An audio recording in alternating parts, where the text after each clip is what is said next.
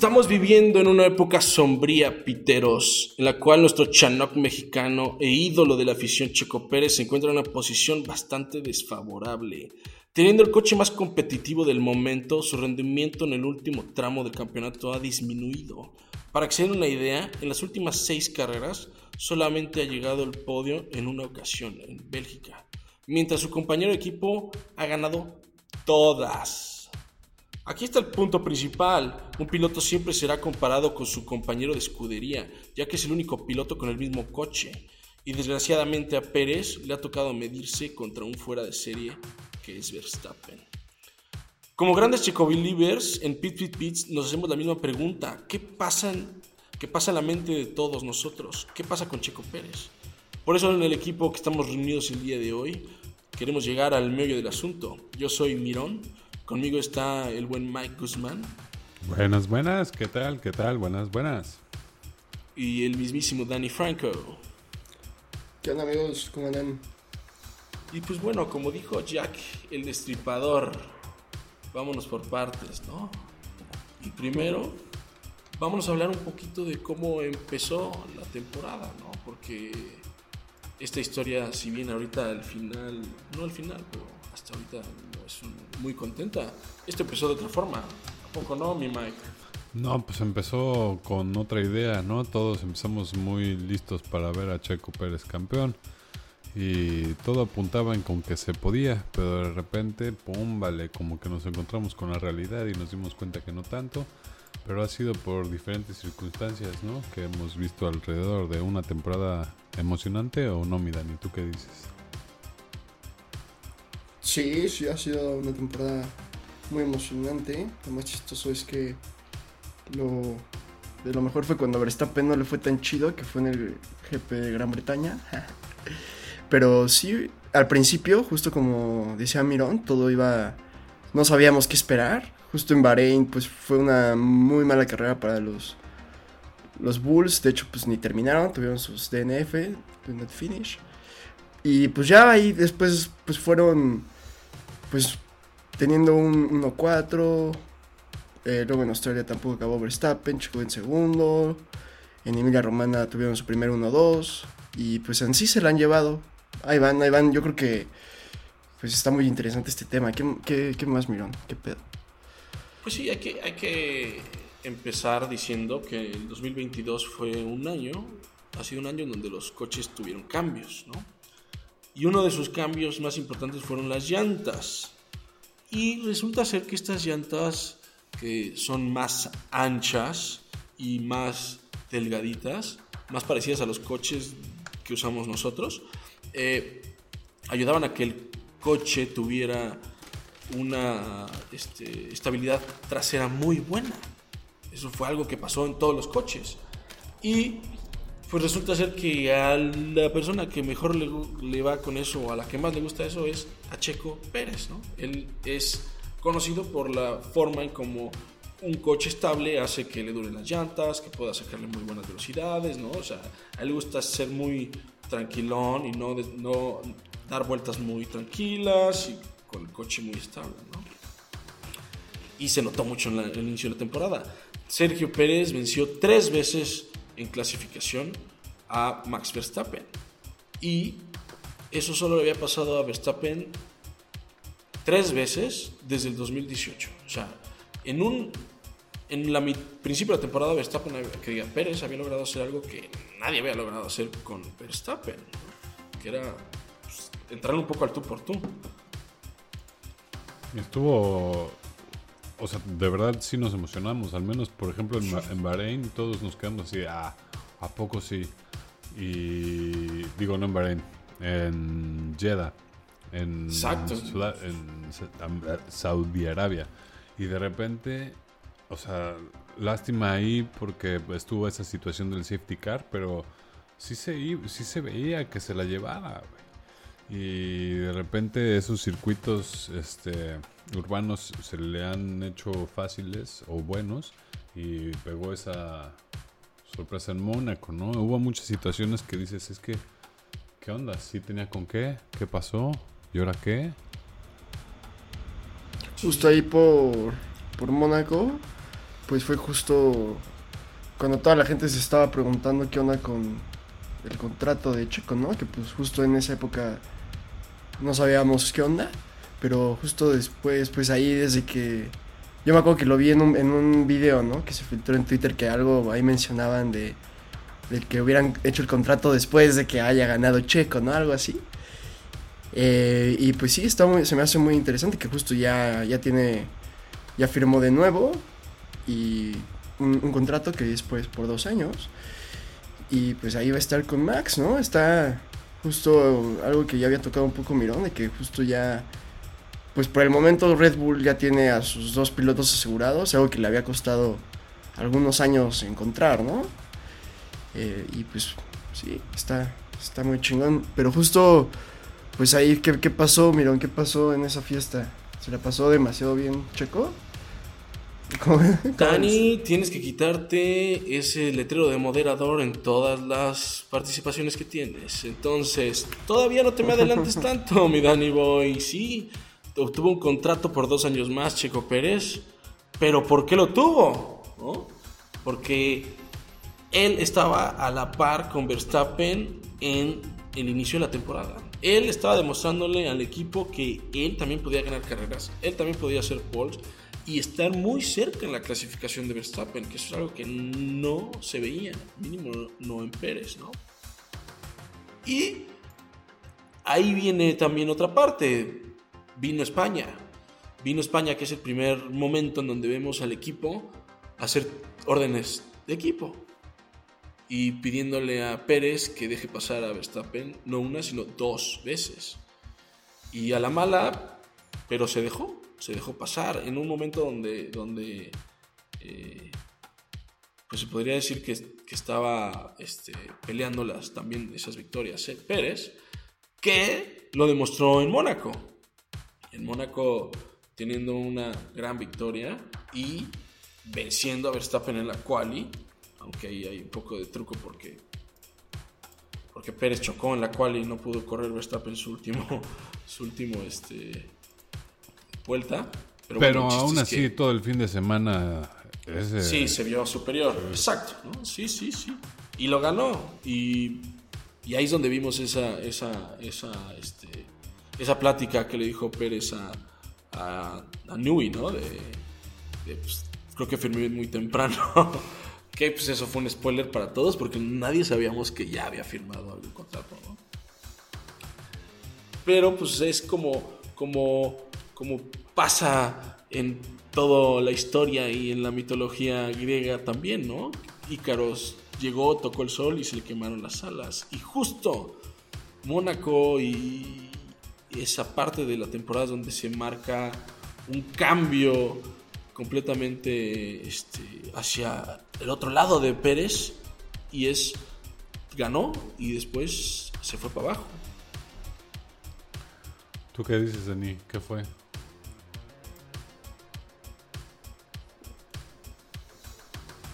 No, ¿tú qué dices, mi Mike? Porque tú tienes una. Un, tú, Mike, siendo siempre una persona tan romántica, tienes un lado que ve las cosas muy bueno. Cuéntame. No, pues es que lo que yo creo es que hay de dos. Se nos pasaron las copas a partir de ahí. O más bien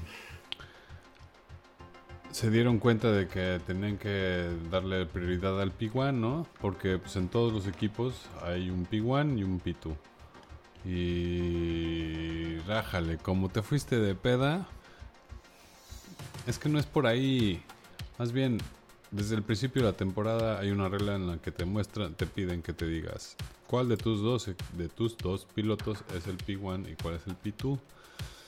Y el P2 salió siendo Checo Pérez, porque al principio venía con todo y después, Riacas, aquí está tu riata, está siendo demasiado bueno y por ahí dicen que se metió alguien de más.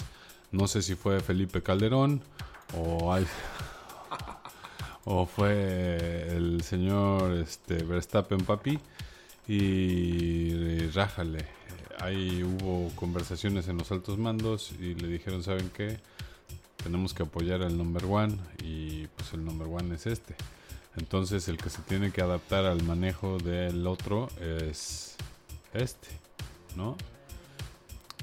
Para mí es ahí, está el meollo del asunto, más que en, en que la peda o lo que sea, es en que a quién le vamos a dar prioridad en el estilo de manejo y a quién le vamos a desarrollar el coche. Y eso es algo que se ha manejado desde antes. El tema es que Gasly no quería adaptarse al sistema de manejo de Verstappen y así. Pero, pero Checo, ya que se estaba adaptando al manejo de Verstappen y en una nueva temporada le dicen, no, pues cambia tu forma de manejo y ahora lo vas a volver a hacer. Cuando él ya se estaba adaptando a un, así como dices, ¿no?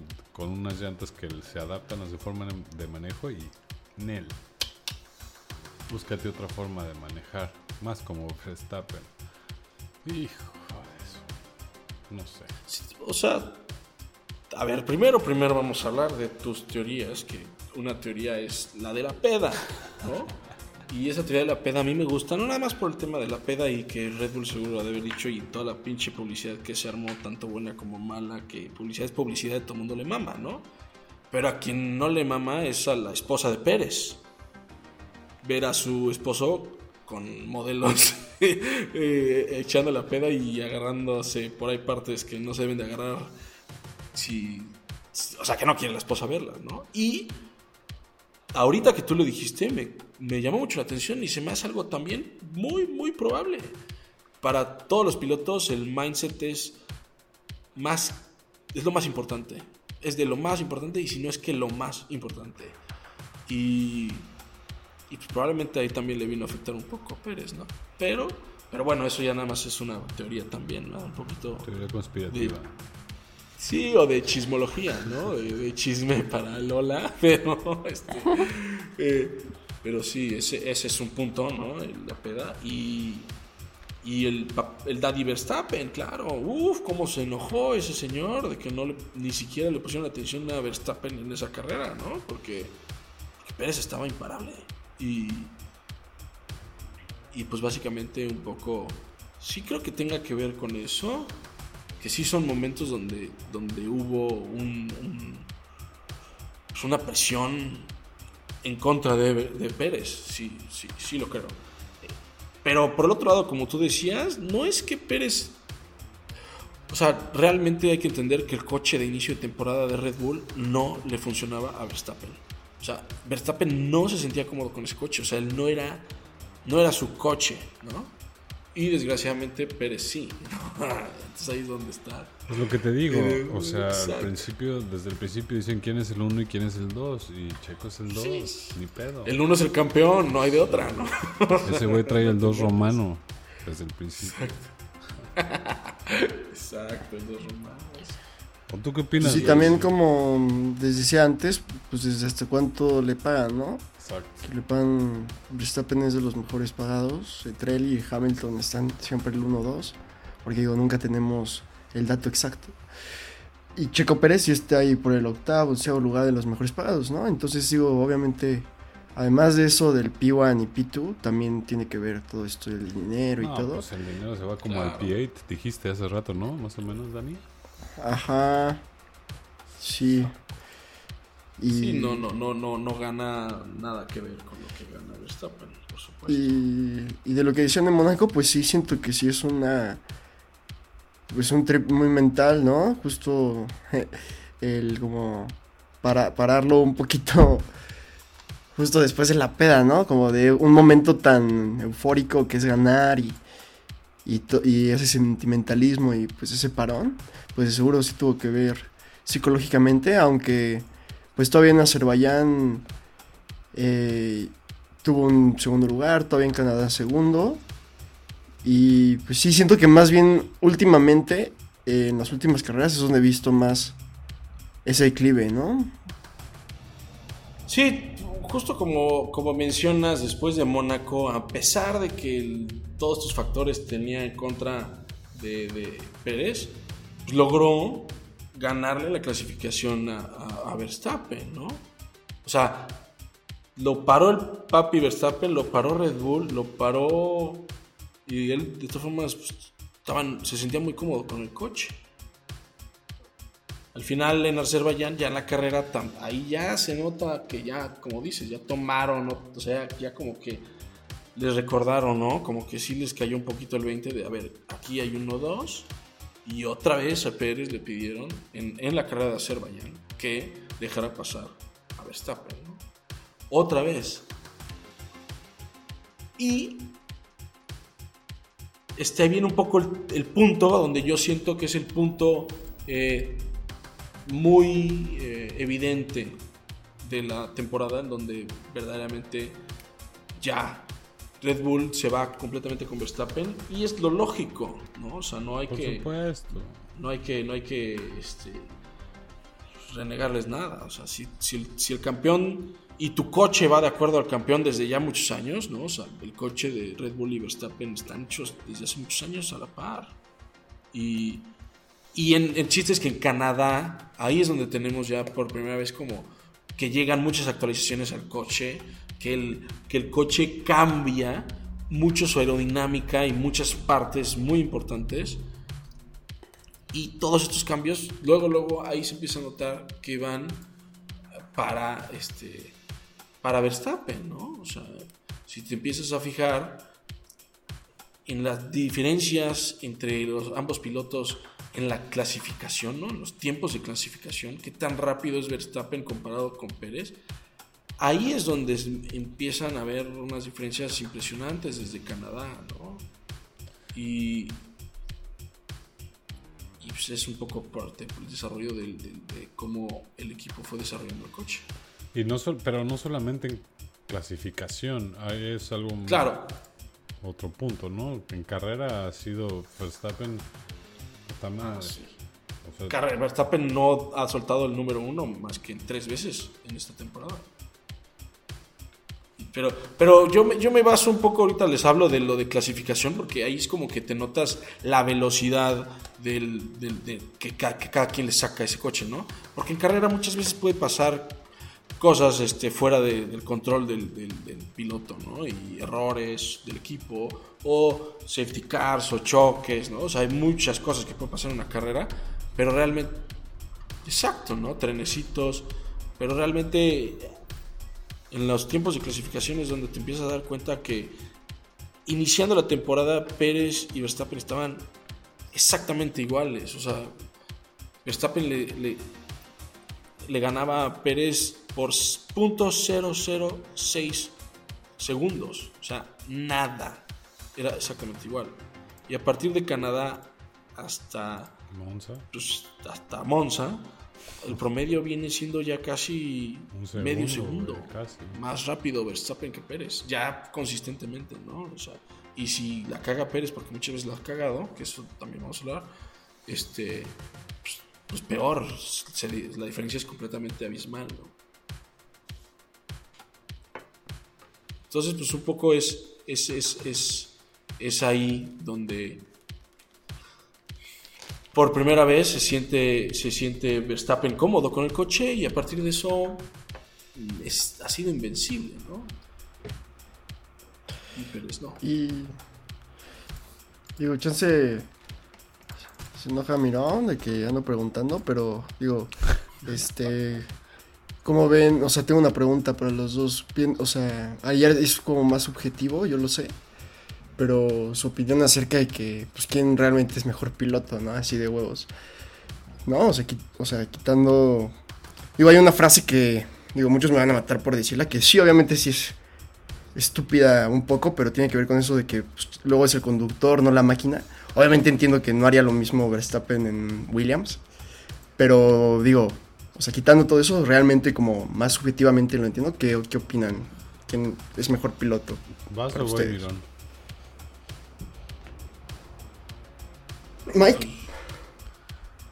Eh, bueno, para mí... A ver, dale mi Mike. Bueno, para mí, la neta... Este... Sí es totalmente subjetivo porque ahorita, justo como dice Myron, está haciendo el coche para la forma de manejo de Verstappen.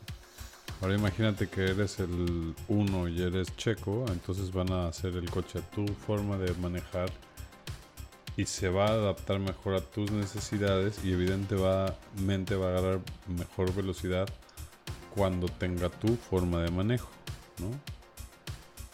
Em, ahorita objetivamente, perdón, objetivamente el mismo auto lo maneja mejor Verstappen. Ahorita. Pero al inicio de la temporada el mismo auto lo manejaba mejor Checo. Entonces, es totalmente subjetivo. Creo que tendrías que darle el mejor coche a cada quien, o sea, su coche a cada quien, diseñado específicamente para cada quien, para decir pues, quién es mejor. Pero pues eso no va a pasar.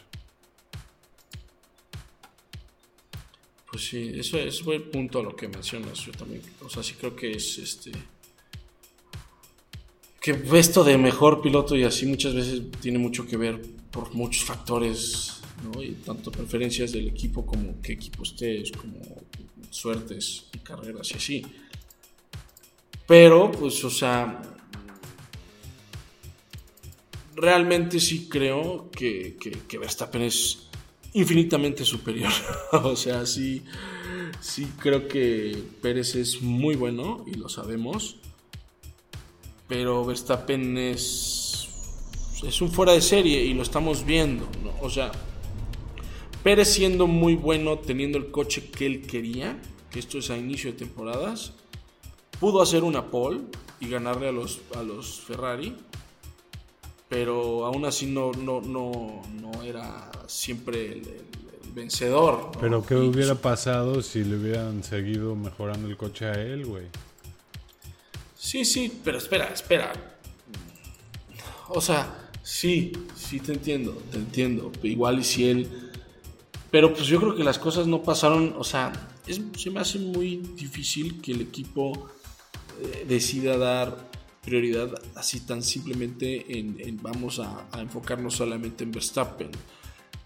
O sea, lo que, primero déjame decirte, yo creo que, que lo que está haciendo ahorita Verstappen con el Red Bull como lo tiene, como él quiere, que eso es ahorita, jamás lo haría Pérez. Eso sí te lo puedo decir. O sea, ser con tanta contundencia tan superior a todos, no lo haría Pérez. Pérez teniendo el mejor coche no puede superar a Sainz por no sé cuántas pinches vueltas.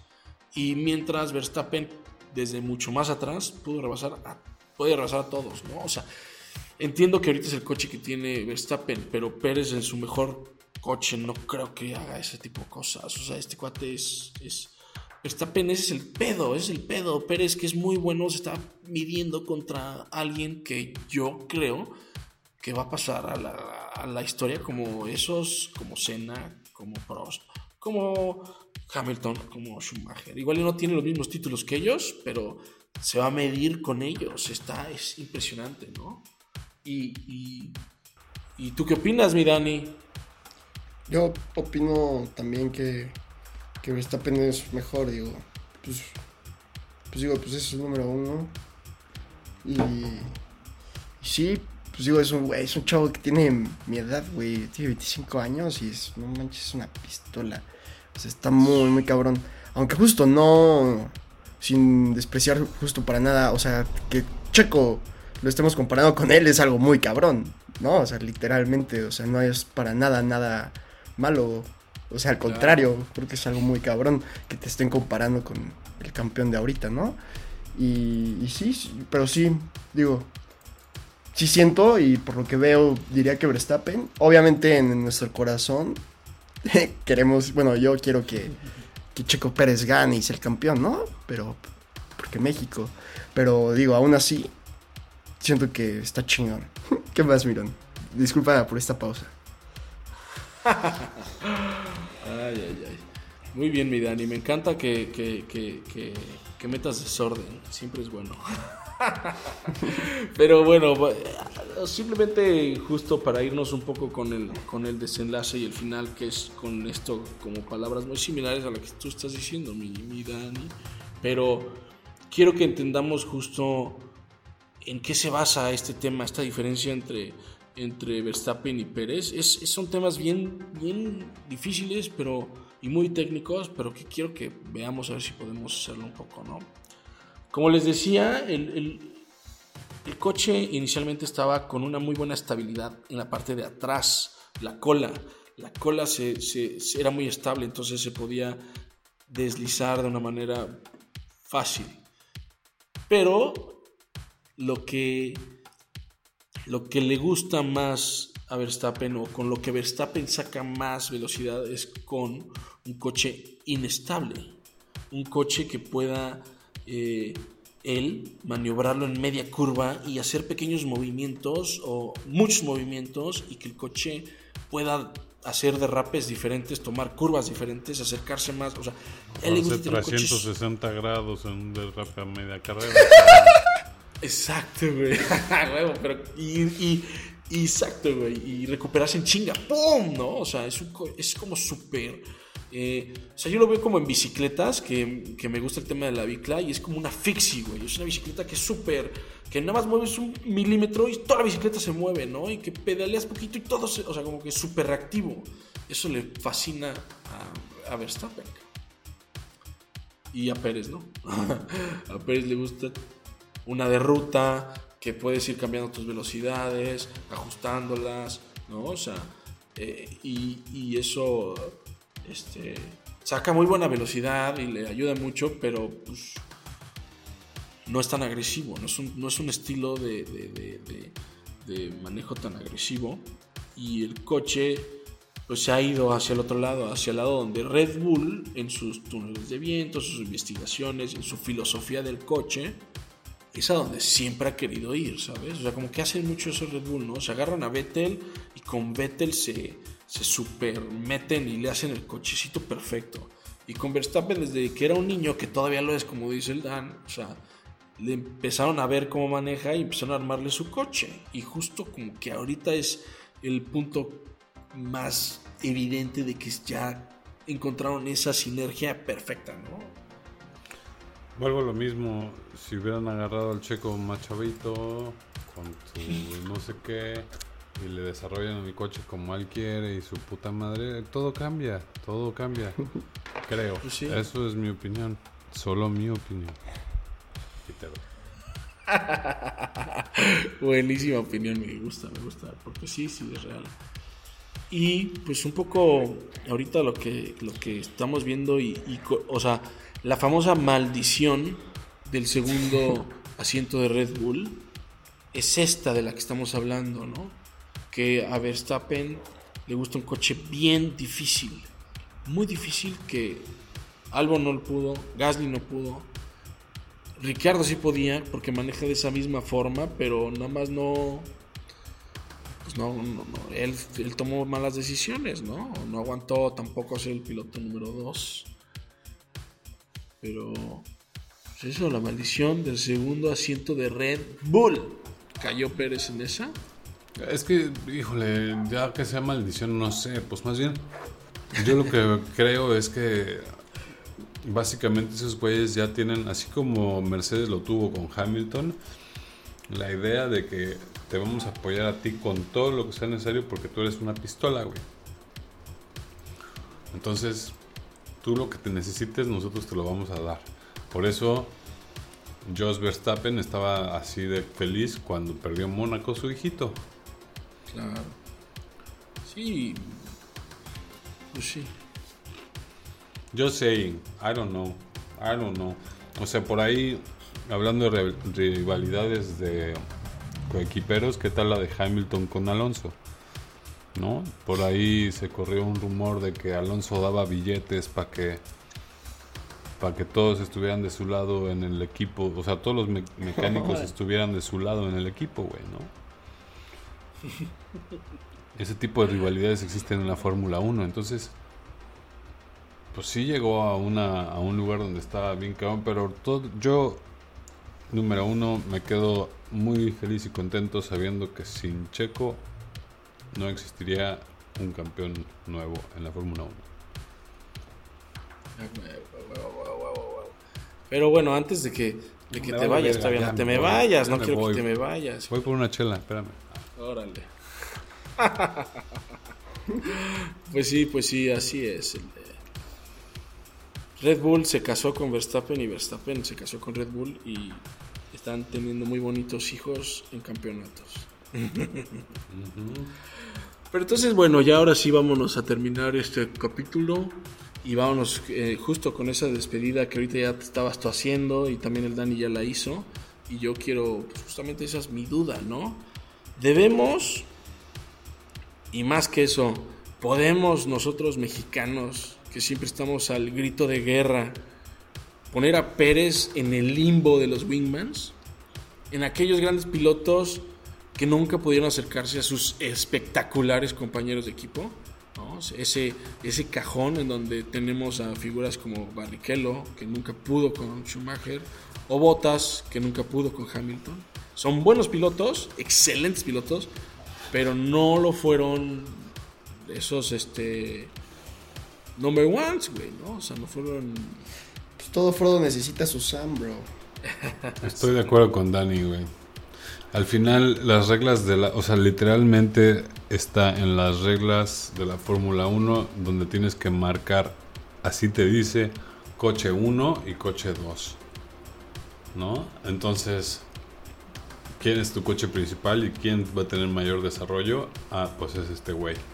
Entonces, lo sorprendente aquí que, por ejemplo, Russell se supone que está metido como el P1 y Hamilton está como el P2, porque en las reglas está marcado específicamente que el amarillo es el 2. Pero esa es otra historia. Ahorita estamos en Verstappen y Pérez.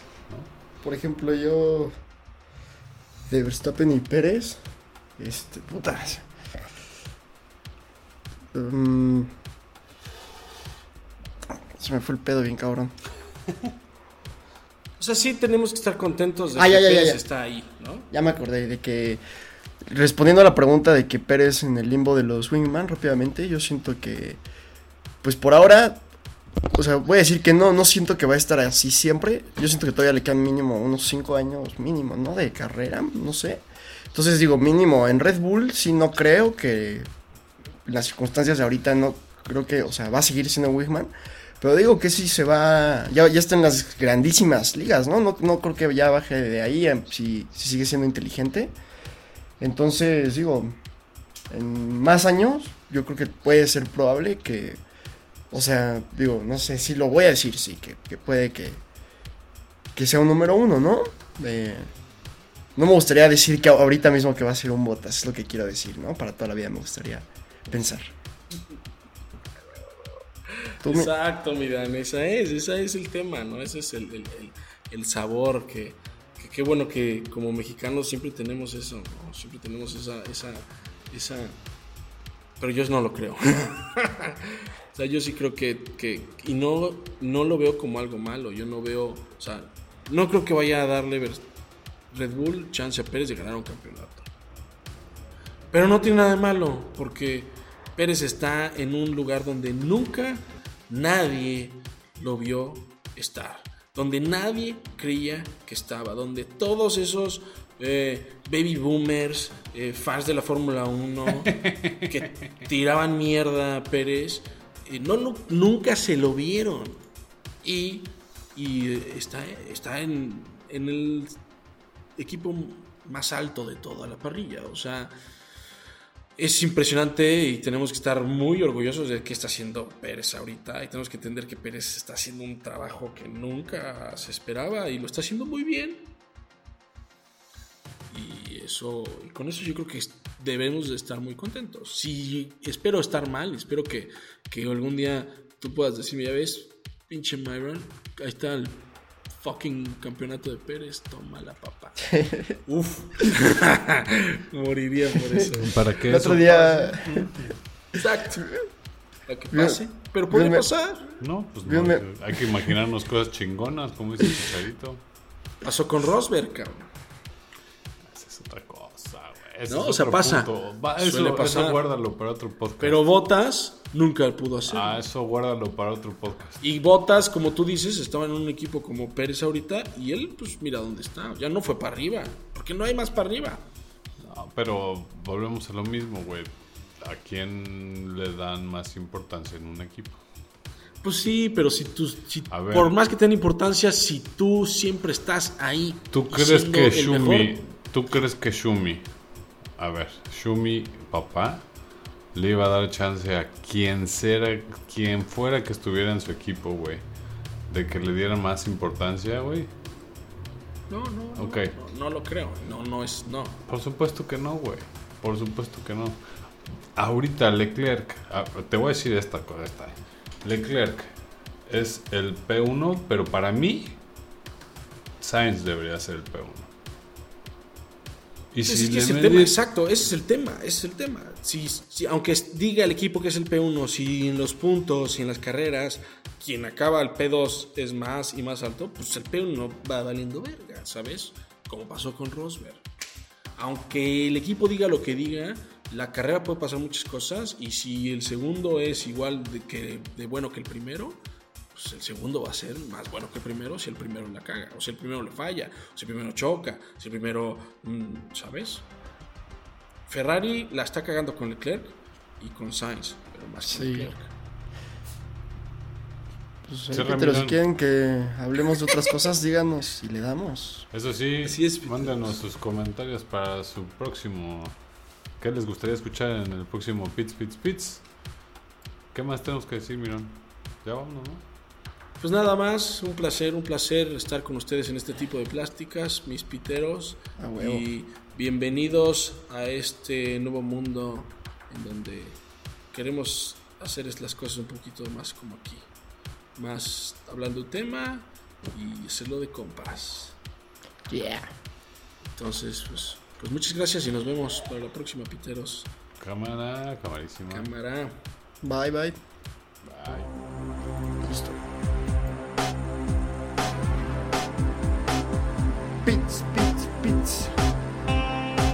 split.